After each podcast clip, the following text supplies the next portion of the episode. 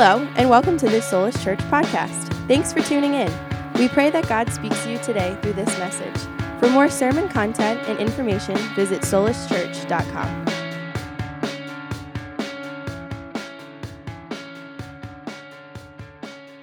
Our teaching text today comes from Philippians chapter 3, verse 1 through 11, so please follow along with me as we read.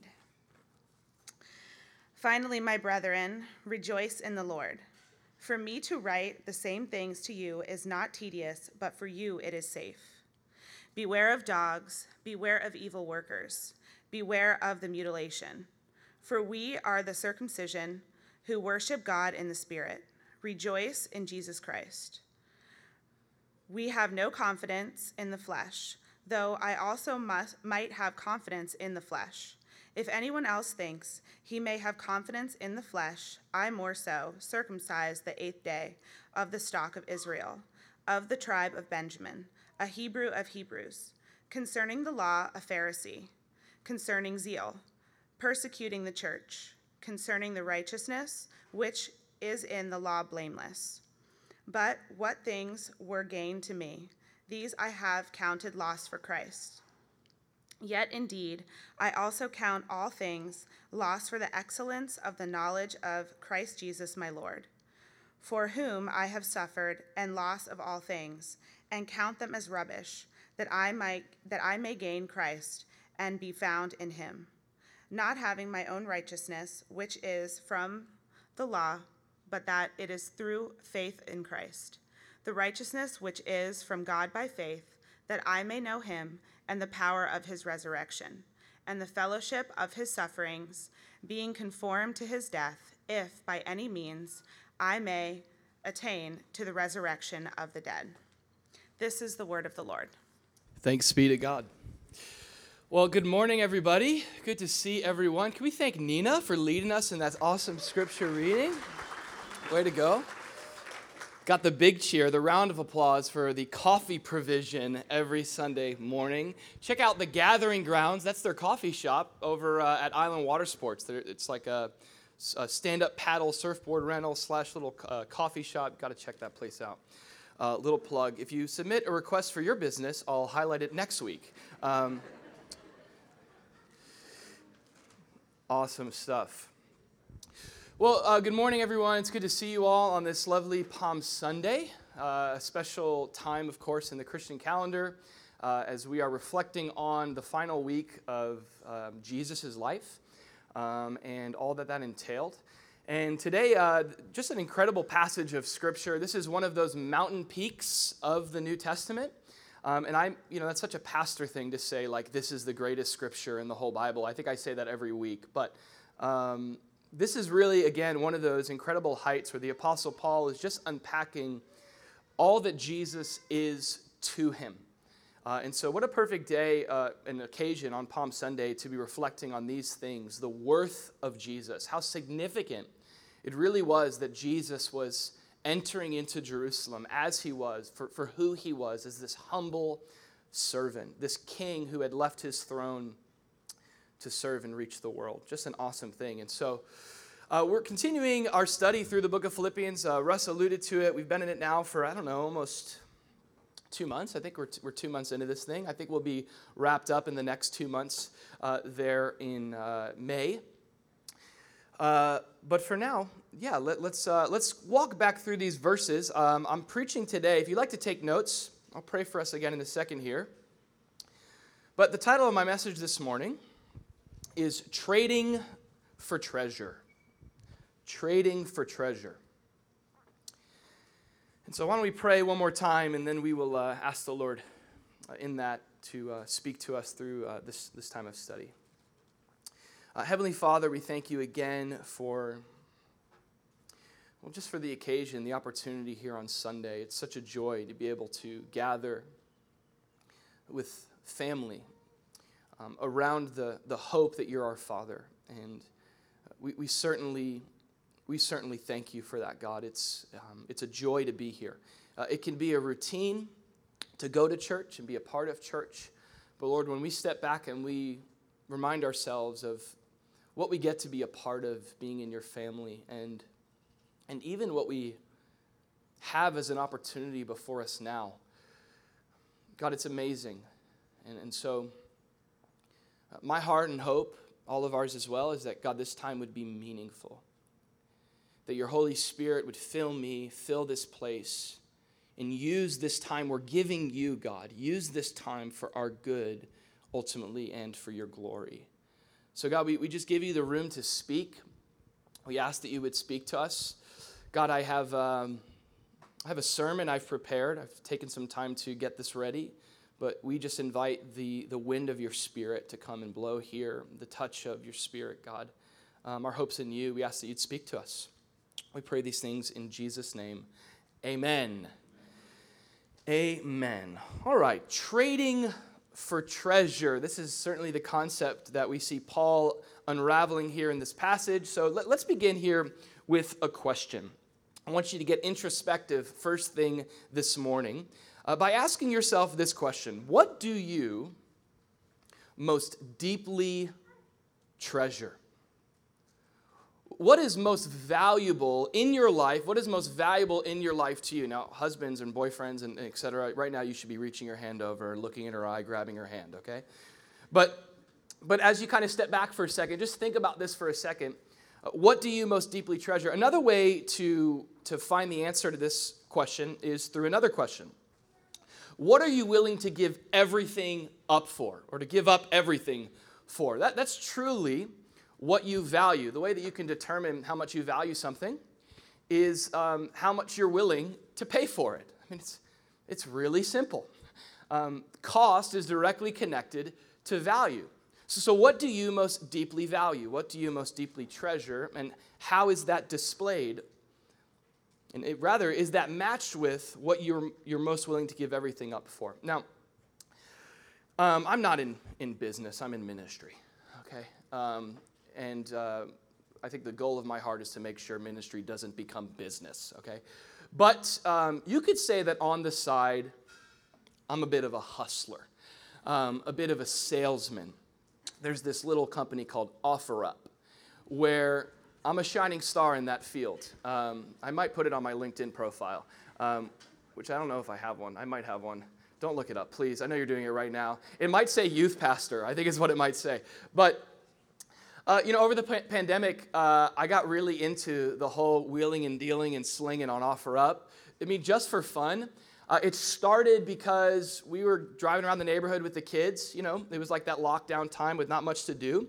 And I noticed I was leaving Joe Morgan's house, who lives in my neighborhood, and around the corner from his house, somebody was throwing out this dartboard here. Let me see if I can bring it up on the screen. Um, th- this dartboard. It was in their garbage. I-, I couldn't believe it. I couldn't believe that somebody would this, and I looked it up online. It was like 600 bucks. And I was like, I'm gonna be the guy who's trash picking my neighbor's garbage right now. And there's a lot of shame in it, but there's also a lot of reward in it. So you kind of like you got it's like pick your poison there, right? And so um, we, we got the dartboard, and it kind of began this journey of like, man, it's amazing what people once found as to be treasure that now they consider trash, and their trash is becoming my treasure. This is amazing. Um, and so I just got so into this world of how fun it is to like get, especially when you're cleaning out the garage, you have all these things that you used to care so much about and value so deeply, and OfferUp gives you a chance to make a little money for it. I mean, if there's anywhere that you see how people value and treasure things, it's going to be these kind of like person to person market systems like Facebook Marketplace, OfferUp, I think it merged with, with LetGo.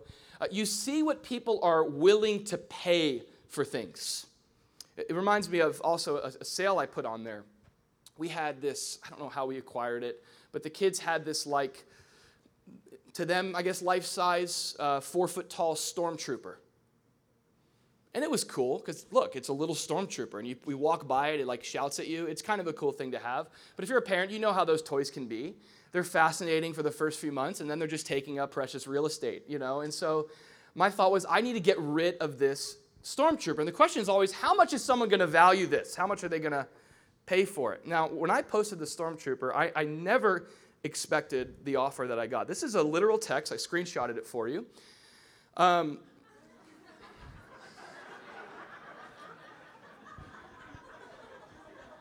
this happened. Someone so valued and treasured my stormtrooper, that they offered to trade me their taxidermied cobra. You know? You know that kind of thing? Like that happens? Um, let me know. Thanks is the best part. I'll be on standby. Let me know, okay? Think about it, pray about it if you really want the cobra. Now, at first, I was like, I'm not going to waste my time with this taxidermy cobra. Then I thought, this is a once in a lifetime opportunity. You don't often come across a deal like this. Like, how much do I really treasure this stormtrooper? Like, do I is it you know 75 bucks or whatever really worth it, or is a taxidermy cobra where it's at? So I went to the internet and kind of put it out there. Some of you guys might remember this. Putting on Instagram, I did a little poll, had people vote, get, uh, weigh in their perspective. I had people like on every angle of it, like you know, um, there's nothing. You know, the whole time the hardest part is Brittany's like, no. Uh, no, like you don't need a taxidermy cobra. But had, uh, but then it was hard because it's like, babe, I hear you and all, but I had people suggesting like you could mount that to your Volkswagen Golf think of the opportunities and possibilities. Um, it's really a beautiful work of art. these, these are all the pictures she sent me. Every she, the best is every angle. She wanted me to know. Like she, she, listen. She wanted to know if I walked away from this treasure. She wanted to know what I was walking away from. Certainly. Um, for those of you wondering, I, I do not own a taxidermy cobra at the moment. Um, and, and again, it goes back to this question what are you willing to give up everything for? I mean, how much did I really? It was close, but at the end of the day, uh, my lack of value in this useless but fun item, uh, it was directly connected to what I was willing to pay or sacrifice for it. I ended up selling the Stormtrooper to some guy and uh, yeah, had a sale that way. Uh, now, the reason why this idea is so relevant, remember the title of the message, Trading for Treasure, is you kind of have Paul here in Philippians 3 describing his own experience in life with, with a certain transaction. Uh, you, you can imagine Paul here is like an offer up buyer who's describing the most valuable treasure that anyone could ever discover. And, it was so valuable to Paul that he was willing to trade everything to obtain it. To him, it was a new treasure. Paul had some previous treasures. He had some other things that he used to treasure, but we see here in the text that we read, it, uh, those things became nothing in comparison to what he was gaining in Christ. Uh, and so let's walk back through this and really see the Apostle Paul here describing the treasure that he has encountered and experienced in Jesus and what it looks like for an individual to so encounter and experience the worth and the magnificence of Jesus in such a way that you say, I'll give up everything and anything for him.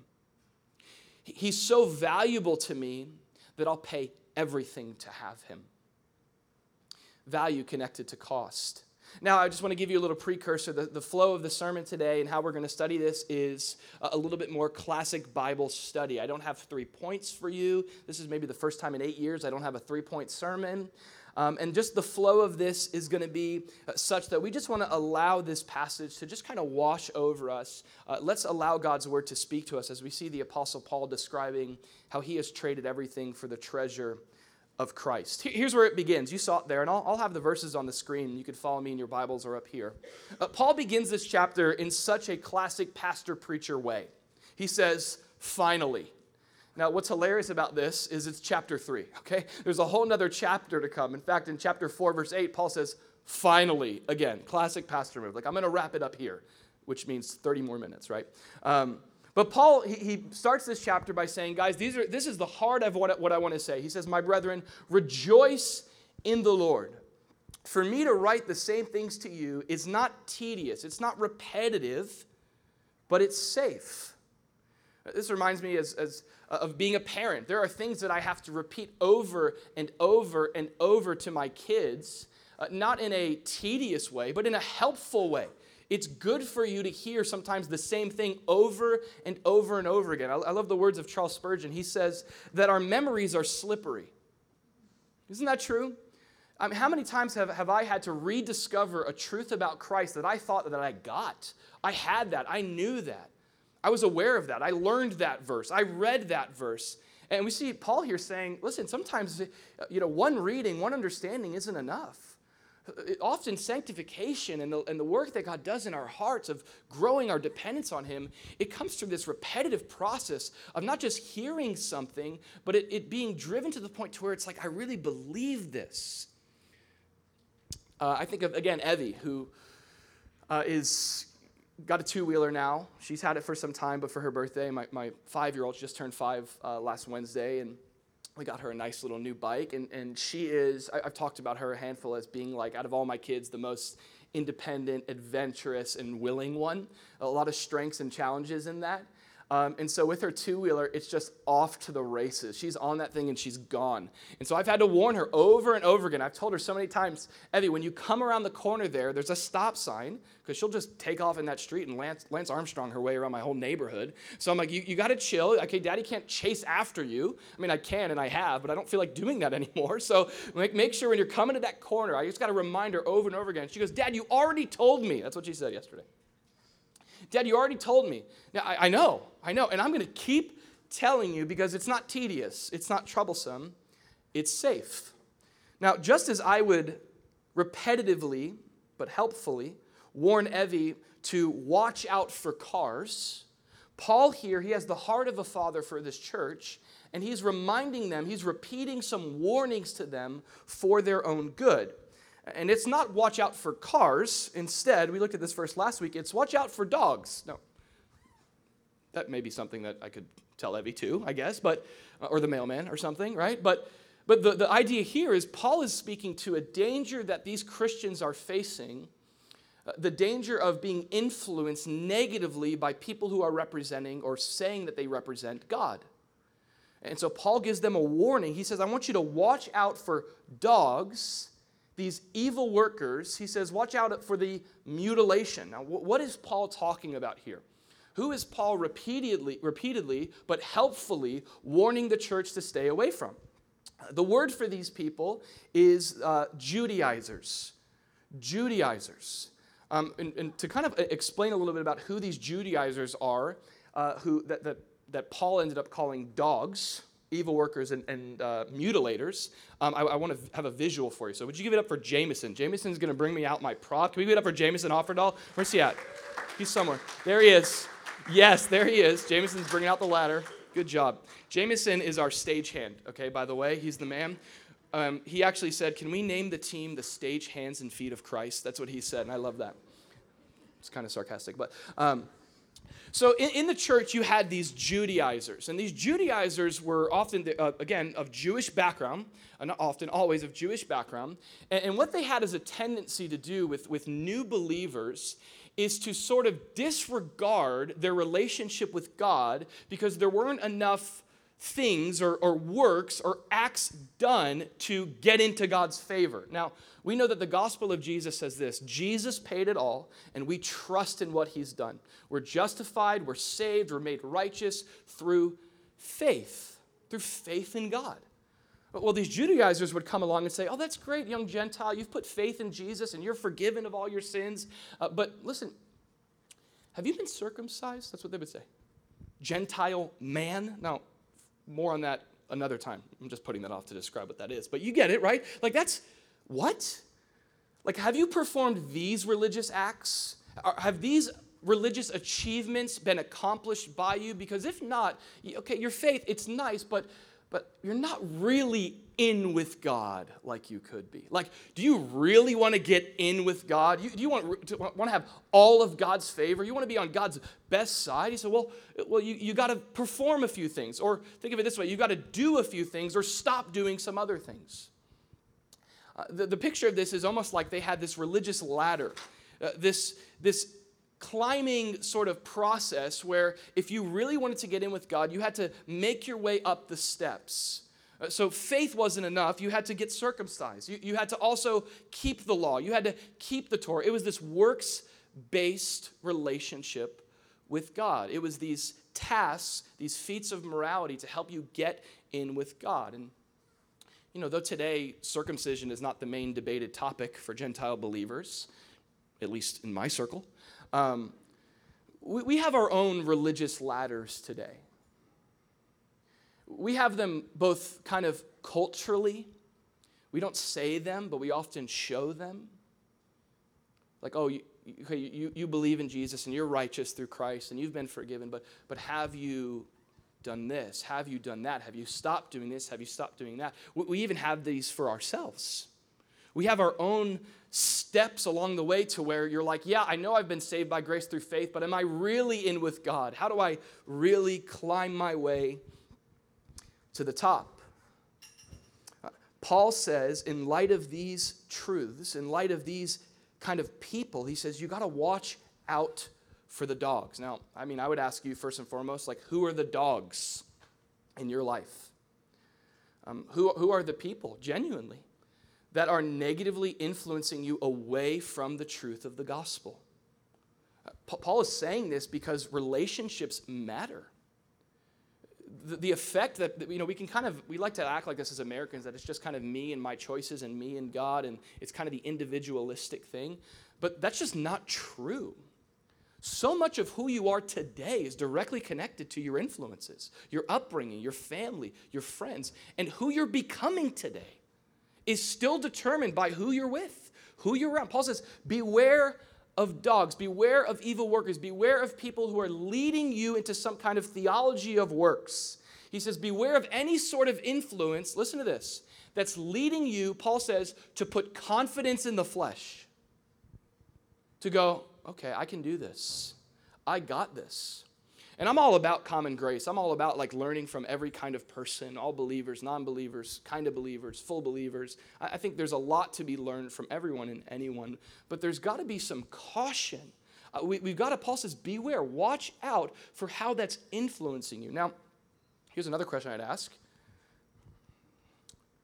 How are you influencing you? Could it be that the dog you have to watch out for, I don't mean this too offensively, but it's yourself? You know, it's been said, Paul Tripp, a great leader and pastor, he said it best. He said, No one is more influential in my life than me because no one talks to me more than I do. There's no one in your life more influential in your life than you are because no one talks to you more than you do. You talk to yourself all day long. Have you even got caught up in this sort of ladder climb in your relationship with God? And, and, you know, at one point in your life, you were three steps up, but maybe now you've kind of come down two steps. Your devotional life is really slacking. You know, you, you, you cursed at your kids this week or something, you know, or, or you had an outburst in your marriage, and it's kind of like, oh no, it kind of it Chutes and Ladders, right? And, and that's what Paul is saying to watch out for. Now, it's, it's pretty interesting the, the, the way that he responds to these guys, which, by the way, Paul is such a gangster. Um, the, the words that he uses to call out who these dudes are is just Pauline gangsterness. He calls them first dogs. That's what he, he says about these Judaizers that are trying to get people to put confidence in their works rather than in what Christ has done. And uh, this is an interesting term because uh, the, the, phrase dogs, you know, for us, we're like, oh, that's cute, like dogs, like little golden retrievers, you know, like, I gotta watch out for golden retrievers. Like, that's not what he's saying, okay? Um, in, in that culture, a dog was the equivalent of like a modern day rat. Um, it wasn't, they weren't like these like cute, domesticated, little Fido, fluffy, you know, little hamster looking things, you know, like these were, these were the, the, the scum of the earth in that culture. They would roam the streets and they would eat all the scraps and they were more of a nuisance than anything. And it was a Gentile slur that the Jews would use to describe the Gentiles. This is the exact term of contempt that the Jews would use against the Gentiles, that they're dogs. And, and, and Paul is saying about the Jews that they're dogs. This is why Paul's so cool. And then he calls them evil workers. And this is, again, such a, a, flip around because they're the Jews. They're the ones that are keeping all the rules. They're the ones that are doing all the right things. They're the ones that have climbed to the top of the religious ladder. And Paul says, No, you're evil workers. And it's this really strong language on purpose. Then he says, Beware of the mutilation. It's another interesting word. Uh, the Greek word is katatome and it's a play on the word peritome, which means circumcision. Um, and Paul is saying that these people that are demanding these religious acts by the church, he says they're not circumcisers.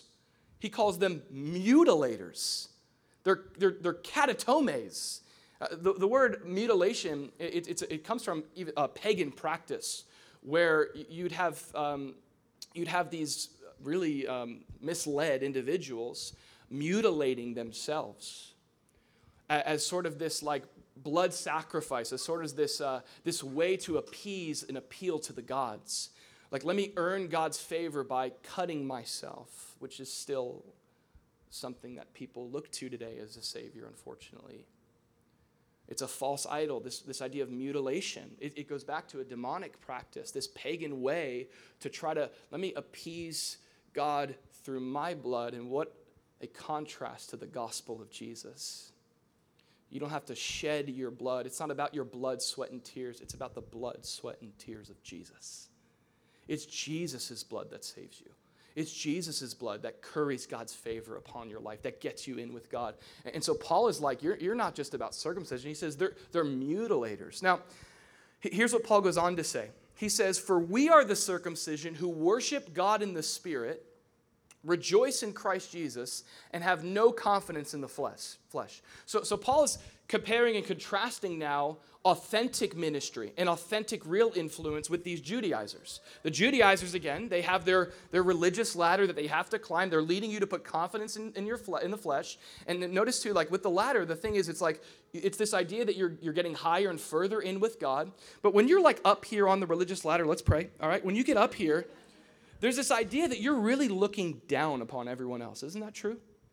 And you kind of get to this place where you're either higher in pride, or then when you steep down and you look up at everyone else who's reading their Bibles and all that stuff, you're living in shame. It's just not the gospel. And Paul's like, listen, that's not the real deal. That's not authentic. He says, we are the circumcision. Here's the true ones who are set apart for God. He, and he gives three characteristics those who worship God in the Spirit. Jesus said that the time of true worship is coming where those who worship me, they will worship me not just in the flesh, in performance, in religious routine, but in spirit and in truth. Sincere worship of God. Worship of God that starts in the heart, and maybe it expresses itself in a posture with the hands. But, but it's sincere. It's worshiping and serving God in the Spirit, and the power of the Spirit versus the flesh. That's the Christian life. Not your, the works of your flesh, but the power of the Spirit. He says the, the real deal are also those who rejoice in Christ Jesus, or the word there is boast in Christ Jesus. Paul says, God forbid that I, as a Christian, should boast in anything except for the cross. Like, that's what we boast in. That's what we gloat in. As Christians, we don't boast and rejoice in how awesome our Christian performance is. Paul says we boast in the cross. You know, the, the only other thing that we see Paul boasting of, it's really interesting, is um, it, it's in 2 Corinthians chapter 12 where Paul boasts in his weakness. That's what we boast in. What does a Christian boast in? Do they boast in their flesh and what they can do? No, they boast in the fact that they are weak, and then they boast in the fact that Jesus is strong. That's the Christian life. We boast in Jesus. And he says, and here's the mark. Here's the mark. We have no confidence in the flesh. We don't look to ourselves to maintain right standing with God. We don't have a religious ladder trying to climb and earn our way, depending on ourselves, uh, trying to earn our way into God's unending and perfect love. Now, I love what Paul does here next. Look at verse 4. He says, Now, though we don't have confidence in the flesh, Paul's like, let's play your game, all right? He says, Though I also might have confidence in the flesh. I mean, if anyone's gonna, Paul's like, I might. He says, If anyone thinks that he may have confidence in the flesh, he's like, I more so. He's like, So you want to play basketball? He's like, Well, I'm MJ. Okay? How's it going? Let's play hoops. That's what Paul's saying here. Paul's like, he, he seriously says, he goes, Okay, confidence in the flesh, people, people working your way into God loving you. He goes, Let's play that game. Let me sign up. I'd love to play. And Paul begins to describe uh, his own experience of climbing the ladder. You could say that Paul begins to show his scorecard. That's what we're talking about here. Like, we all on a daily basis have to fight against our own spiritual scorecards that we have. Do you know what I'm talking about? Your scorecard. How am I doing? How's my score? Is the, are the heavens opening up on me today? Let's check my score. Oh, I had a trial today. Yeah, my score was low. That's this really destructive stuff. We all have these subconscious scorecards, confidence in the flesh. And Paul's like, fine, let's play the scorecard game. Let me just real quick, let's just take a look at my scorecard, just for fun. Let's take a look at, at, at my own ladder of religious achievement. Paul's like, for me, let's talk about circumcision. He goes, I was circumcised the eighth day. I come from a true Jewish family. I was circumcised on the day that the Torah calls me to be circumcised. He goes, I'm of the stock of Israel. All right? He says, I'm of the tribe of Benjamin, the beloved tribe of Benjamin. He says, I am a Hebrew of Hebrews. The word Hebrew of Hebrews, the idea there is I'm not like these other Jews that are, have become what's called Hellenistic, where they've kind of taken on the Greek customs and the Greek language. He goes, I'm a Jewish speaking Jew that comes from Jewish, a Jewish speaking family. Like, if you're creating the draft class of the best Jew, Paul is your number one pick. He's at the top of the list. All these other guys, you could say they're Jew ish, right?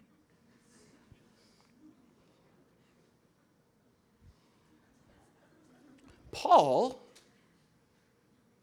true Jew, Jew to the core. He goes, You want to do the scorecard game? You want, you want to look at the flesh to see if, if one of us is more in with God than the other? He goes, Well, look at my scorecard. Concerning the law, Paul goes, I was a Pharisee. I was a part of that elite group of Jews that were so devoted to the Torah that I was a Pharisee. He says, Concerning zeal, how zealous was I for God and His word? He says, I was persecuting the church. We know this about the Apostle Paul that he was previously more known as the hostile Saul.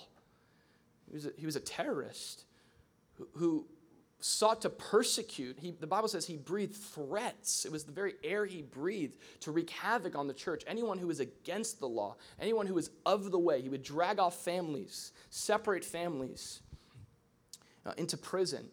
He was there consenting at the, at the death of the first martyr, Stephen. That was Paul's religious passion. Okay? Um, I don't think I need to say this, but we know that like religious passion without Jesus can do some really destructive things.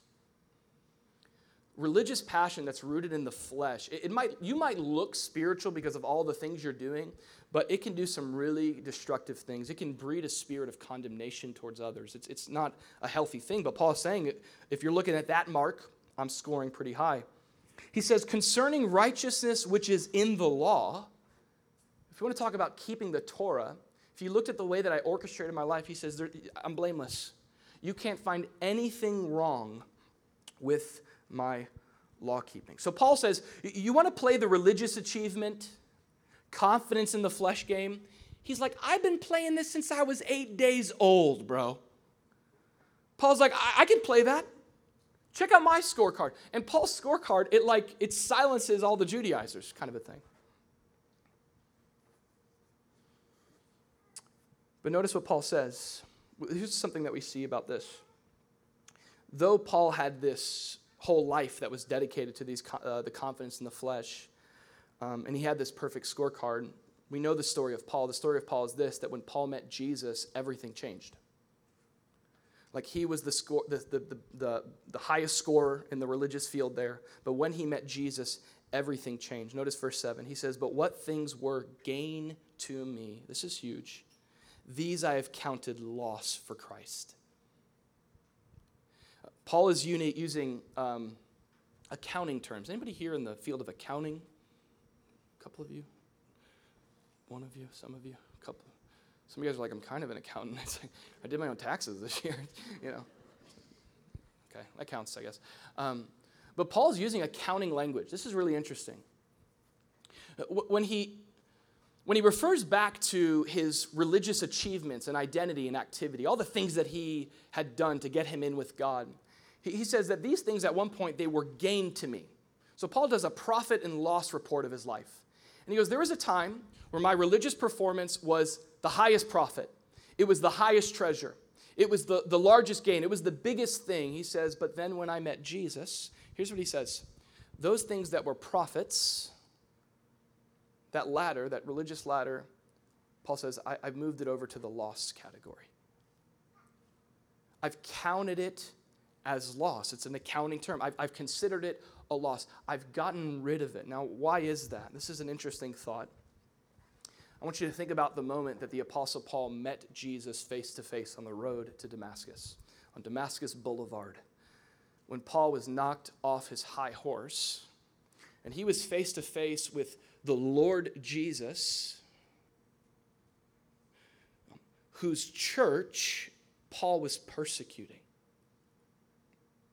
In that moment, when Paul was face to face with Jesus, let me say this his religious achievements meant nothing.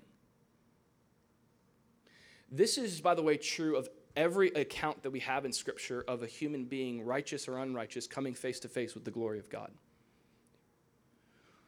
When you come face to face with the glory of all who God is, all the awesome things about who you are, they just kind of melt away. And it's just like, God, you are who I'm not and you start to actually see who you really are. You know, you can get by with a lot of pride if you live your life comparing yourself to other Christians. But when you start comparing yourself to Jesus, when you start looking at who you are through the mirror of transformation, which is the mirror of the glory of the Lord, all of a sudden humility starts to set in. I think of Isaiah, for example. Isaiah, this great prophet, in the beginning of his letter, he's saying, Woe to these nations! Woe to these people, all these sinners out there. And then Isaiah sees the Lord high and lifted up. And Isaiah goes from saying, Woe to you to Woe is me. Look at who God is, and look at who I'm not, and look at who I am before Him. And, and listen, we're all left in the same place that Paul was standing before Jesus as one who has sinned against God and is in desperate need of God's mercy and grace. That's where we're left. Like, we can, listen, let's just put away the religious achievements for a second. For all have sinned and fall short of the glory of the Lord, even the greatest Pharisee, Paul. And there we are at the foot of the cross, and we find ourselves in this place where we just need God to pardon us. You know what we need? We need God to be good. Do you know what we need? Not to be good enough, but we need God to be gracious and loving and forgiving and merciful. And that's the good news of the gospel. He is. He is. The apostle Paul says this, what a contrast in 1 Timothy 1:15. Paul says this is a faithful saying and worthy of all acceptance that Christ Jesus came into the world to save sinners of whom I am chief. So Paul goes from being the most religious, you know, achiever to the worst of sinner through uh, worst of sinners through the gospel. Notice the change here. Here's how awesome I am. And, and this is, if you look at Paul's letters, what you find is Paul, over time, the more he gets to know the Lord, uh, it wasn't like, contrary to how a lot of us think about growing spiritually, is like, the more I walk with Jesus, the better I like what I see in the mirror. So holy, so much better, so much. No, the, the, longer I walk with Jesus, the more I actually discover the depths of my need for him. You know what I'm saying? You're like, I'm good. And you're like, and then you get married. You're like, oh, that was in there. It's come out. Okay. I didn't know that that was just stuff down there. I thought I was awesome. But my wife doesn't think so. Hmm. Then you have kids. You have kids and you're like, I'm going to just be the best parent ever, perfect all the time, never angry, loving, gracious, perfect amount of discipline and grace. And, and you're like, I'm, I'm losing my mind. I don't have it together. Okay. And we kind of say this tongue in cheek, but like, we've all crashed, haven't we? We've all hit that point where we're like, I just need Jesus. I'm so thankful that there's no ladder in my relationship with Jesus because I've fallen off that thing. But there's Jesus, there's the gospel. And Paul's life was this growing appreciation for the fact that the gospel is not about a ladder to which we ascend up into the heavens, but the gospel is about the fact that Jesus left heaven and descended. For Christ Jesus came into the world to save sinners. This is what sets Christianity apart from every other religion. Every other religion or worldview or even secular humanism is some attempt to ascend the mountain. Here's how you get to the top. Here's how you get to the top of fulfillment. Here's how you get, get to the top of God's favor. Here's how you get to heaven. You better climb. Here's how here's actually the 10 ways to climb up to God. And we have our own today, these own moralistic towers of Babel. The gospel says that God, who is at the top of the mountain, he came down to the base of the mountain to bring us up with him. Christ descended, and as he came to this earth, he died in my place. Jesus ascended the ladder for me. He had the perfect, so I can throw my scorecard out.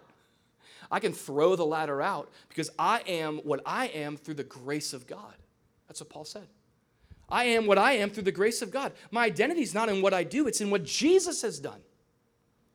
Jesus has come into the world to save sinners, and Paul says, of whom I am chief. This is toward the ends of Paul's life, this progressive journey of understanding his desperate need for God's grace and in saving him. And Paul says, This is what I've traded out my religious achievements for. This is what I, have I've traded out my religious identity, my religious activity, and, and like we have them today too. Like I go to church, I read my Bible, I, I love my neighbor, and we can have our own versions of this today. And, and Paul says, I've counted that all as loss to receive what Jesus has on offer. Now, what's really amazing about this in verse 8 is that Paul he, he ex, uh, explains this and unpacks it a little bit more. Uh, what we notice here in this verse is that counting everything as loss for what Jesus has, Paul shows us that it's important for that not just to be a past tense event. Certainly, Paul says, I counted all as loss. But then in verse 8, he says, Yet indeed, I also count all things as loss. So this is also helpful. Um, this is so important, right? Like it's, it's, it's good to say, here's my testimony. Here is what I sacrificed into my relationship with Jesus. This, is, this was my journey of this used to be everything to me, and now Jesus is everything. But Paul's like, no, it's got to be a daily practice. I counted and I also count every day all things as lost because there's this constant temptation to place other things back in that central treasure place. So it's this discipline and this habit. And notice this too. It wasn't just limited to one time in the past, but notice that it wasn't just limited to Paul's religion. Isn't this beautiful? He says, I also count all things lost. This is really helpful. For the excellence of the knowledge of Christ Jesus my Lord. I don't just sacrifice my religiosity. Certainly, I do that. But, Paul is now unpacking this uh, idea about Jesus as being worth giving up, he says, everything for. Like, certainly, like we get rid of the religious ladder, but we also get rid of everything because he's worth it, because he's the treasure, because he's most valuable. And he's so valuable to me that I'm willing to pay everything and give up everything for him. That's the truth of his value in my life. Paul says, I also count all things as loss. Jesus tells a parable about this in Matthew 13. In Matthew 13, I thought I had it up on the screen. I don't, so go a little old fashioned for you and turn there and read it to you. But Matthew 13, Jesus tells this beautiful parable that I, I think actually the kids are studying this in, in children's ministry either this week or this month. But Matthew 13, Jesus says in verse 44, listen to this. He says, The kingdom of heaven is like treasure. Think of this incredible parable. The kingdom of heaven is like treasure hidden in a field, which a man found and hid, and for joy over it, he goes and sells all that he has. He counts all things as loss, and he buys that field. He buys the field, he sacrifices everything to buy the field to obtain the treasure. Jesus says this is what the kingdom of heaven is like. This is a lot like what it looks like to experience the worth of Jesus. He's so beautiful, he's so worth it that you say, I'm going to give up everything for him. Now, some people have and I actually had a conversation with some people about this a couple weeks ago. This is an interesting parable where it's a little confusing. Like, how do we interpret this? Is this Jesus? Is Jesus the buyer? You know, and we are we the, the treasure? And there's, I would say, in some ways, like there's truth to that. Um, Charles Spurgeon actually affirms this. Uh, he said, So did Jesus himself at the utmost cost. Jesus bought the world to gain his church, which was the treasure which he desired. I think it's, it's pretty awesome uh, that Jesus values his children, right, in that way, that he would give up his own life for us. Uh, but I would think also it's the other way around. It's both, right? It's, it's two individuals that have become so enamored with each other that they give up everything for each other. Let's be honest, Jesus has laid down everything for us. He gave up everything he had, even his own life, for us, for us to be forgiven, for us to be made righteous. And the kingdom of heaven is a lot like us doing the same thing in response.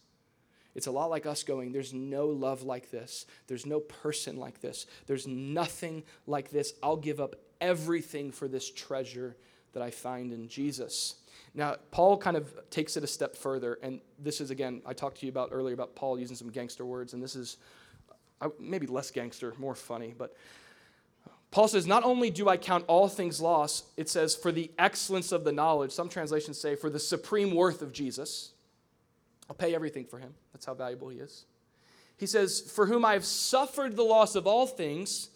He says, And I count those things that I've given up for him, I count them as rubbish. Great little English word. Count them as rubbish, that I may gain Christ. Call the midwife rubbish. All right? Now, it's my wife's favorite show. Um, the word rubbish there, it's a fun Greek word to say. It's the word skubalon. Can you say skubalon? Like you like you're Greek, say skubalon. Love it. We all just half-heartedly and awkwardly said the word poop. That's what we just said. The word skubalon literally means refuse and excrement.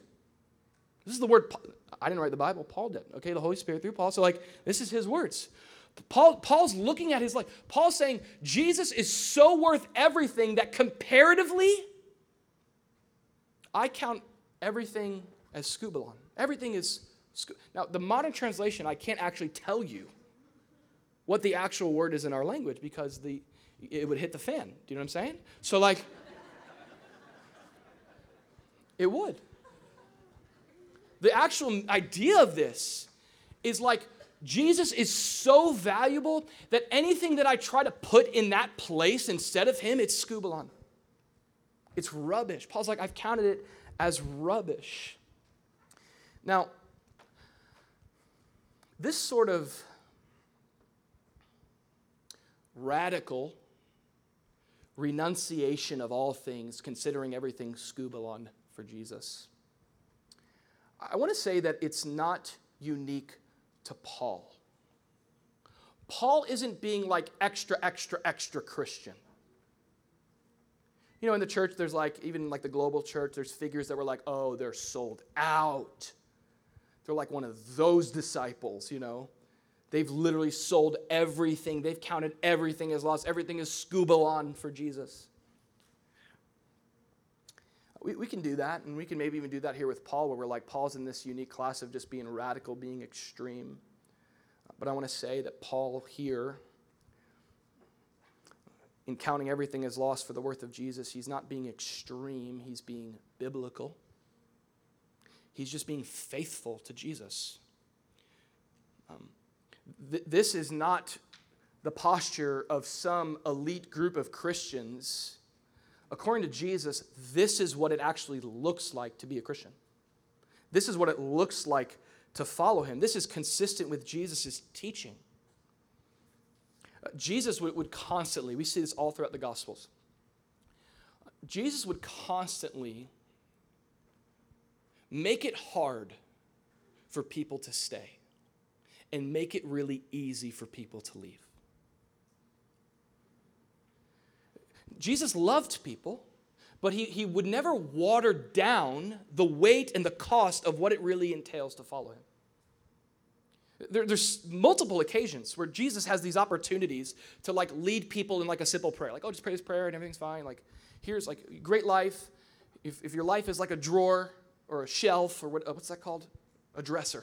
there it is. If your life is a if your life is a dresser, you know, just here's another drawer right? Here's Jesus. You got your, your, your work life, you got your, your financial house, you got your family life, you got your recreational life, and why don't you just throw Jesus in there too? Put make him an, another drawer in the dresser. Um, and there's opportunities where, where, Jesus like had chances to do that. You know, the, the most consistent right is and known as the, this rich young ruler. Jesus was going out on the road, and one man came, knelt before him, and asked him, "Good teacher, what shall I do that I may inherit eternal life?"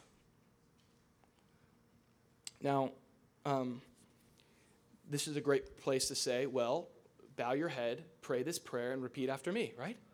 Like if you came up to me after the service and said, Andrew, what do I do to inherit eternal life? Like I'd be like, Well, believe on the Lord Jesus Christ, like, and you and your household will be saved. Like, believe on Jesus.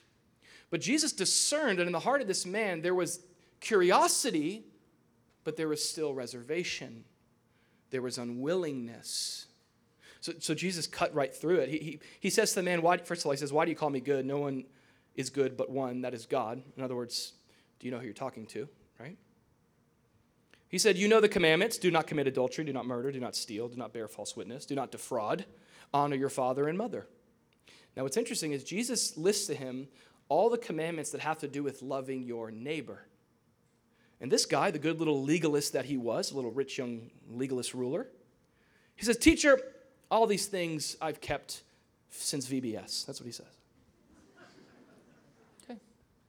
Christian school, Christian camp, Christian dog, Christian everything.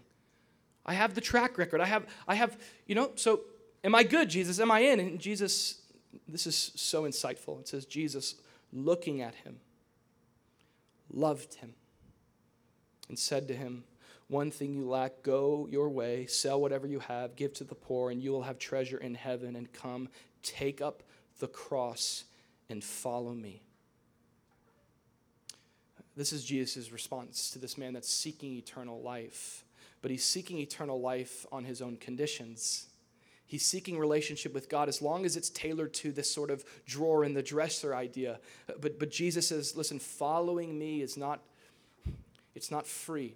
Now listen closely. Salvation is free. Salvation is the free gift of grace. Salvation is free, but discipleship, following Jesus, will cost you everything will cost you everything to be a disciple of Jesus, which is what a believer in Jesus is, by the way. And, and this man comes face to face with the cost of Jesus. And you just imagine, like maybe we've all been there before where there's a transaction that you're just wrestling over. And you're like, this is the value of this item to me, but this is what it's going to cost me. And you have these like competing treasures. It's a tragic verse. It says in verse 22, but he was sad at this word.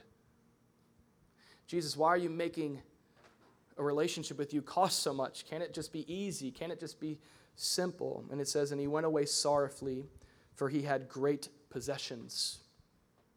The header of the next section is that with God all things are possible. And I think that's appropriate because this young man coming face to face with Jesus, he realized that to truly belong to God, to truly receive all that Jesus is. And let me say this to truly live in the life that Jesus has on offer for you, it's, it's sincerely and deeply going to cost you. It's going to cost you. And this might be hard for us. Why? Because in America, following Jesus is free. Now, there's pressures, I think, making it a little bit more costly over time culturally to stay true to orthodoxy and the way of Christ. But we don't know what it's like to be a, a, new convert like one in the Middle East. That making Jesus your Lord means your family disowns you.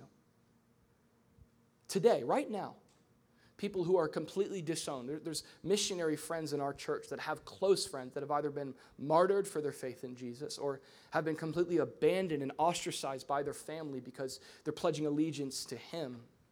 There's a cost to that. And, and it's a tough thing for us in our culture where we have a faith that doesn't cost us anything. You know, it, it's, a, it's a kind of a common sense concept, but if something doesn't cost you anything, it's, it's not really worth anything. Like when I go down to, to Latin America and I, I buy like fake Ray-Bans for $8. There's a reason why the eyes, you know, you know, lens pops out on the way on the plane back home, you know, like because it's not wor- it's not worth much, it didn't cost much.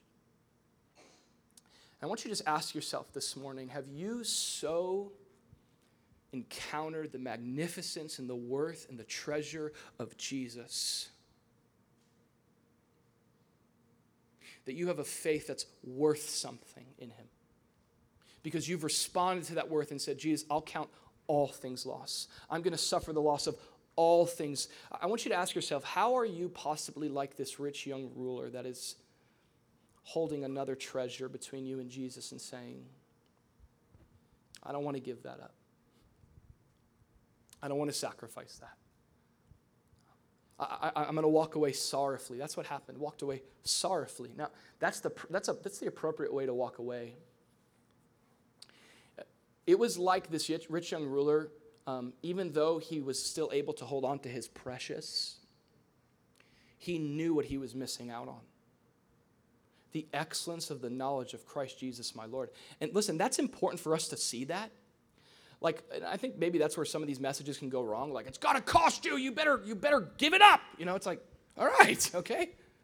But, but the idea is not listen in following jesus paul says it here i've suffered the loss of all things that i may here's the word gain christ you see the focus from paul is not on what you're losing it's on who you're gaining i get jesus and then verses 9 through 11, we're going to unpack those in weeks to come. Paul begins to just open up the treasure box of what it means to have a life full, with, uh, full of Jesus. The gain of Christ over against the cost of what we're giving up. Paul knew what it was like to suffer the loss of all things. Here he is in prison writing this letter. Some scholars believe that when Paul became a Christian, his wife left him. It's, there's a lot of scholarly opinion. It's not concrete, it's not in the Bible, but it's possible maybe probable, that Paul had a Jewish wife who left him um, when he became a follower of Jesus. He suffered the loss of that. Paul is one who knew what it was like to give up everything for the wonder and the glory of Jesus. And, and again, the idea here is that this is in response to the fact that Jesus paid it all for me. I, I wonder if today you see yourself as the treasure that God sees you as to Him if you see all that He's done for you, and if that has truly led you to say, God, I want to give up everything in response to you. As I, as I bring the band to come out and close us out in a time of reflection and worship, I wanted to give us a scripture of closing reflection. Psalm 73, verse 25, David says, Whom have I in heaven but you? And there is none upon earth that I desire besides you. My flesh and my heart may fail, but God is the strength of my heart and my portion forever. John Piper famously said that religious people find God useful. Christians find God beautiful. Christians say, He's worth it all. This is who Jesus really is. So, uh, in this time of response, I want to invite us to take a moment to process the truth of our lives, to process the truth of these, these words here. And as we hold them up against where we're at today, maybe it's, it's time to take some inventory. Maybe it's time to start looking at your life and, and going, Have I really gotten a glimpse of who Jesus is? Am I a Christian because it's useful? Am I a Christian like Paul because it's what I was raised in and I have my scorecard and I have my ladder? Or have I had the same kind of experience where I have discovered the wonder and the beauty and the magnificence and the worth and the excellence, Paul says, of Jesus, so much so that I'm following him for him?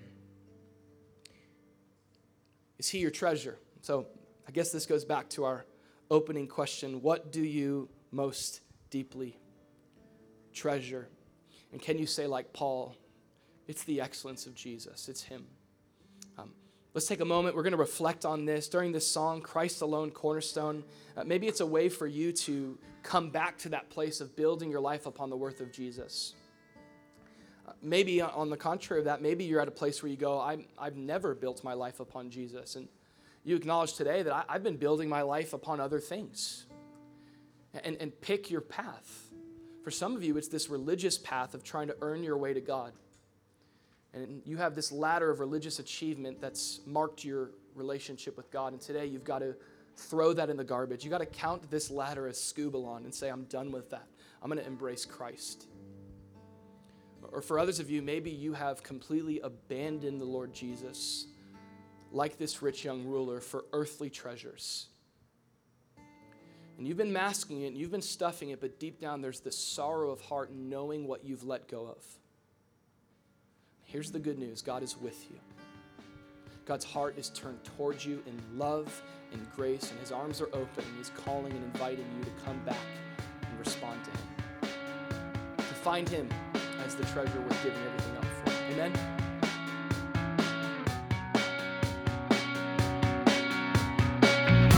Thanks again for tuning in. We pray that you were blessed by today's message.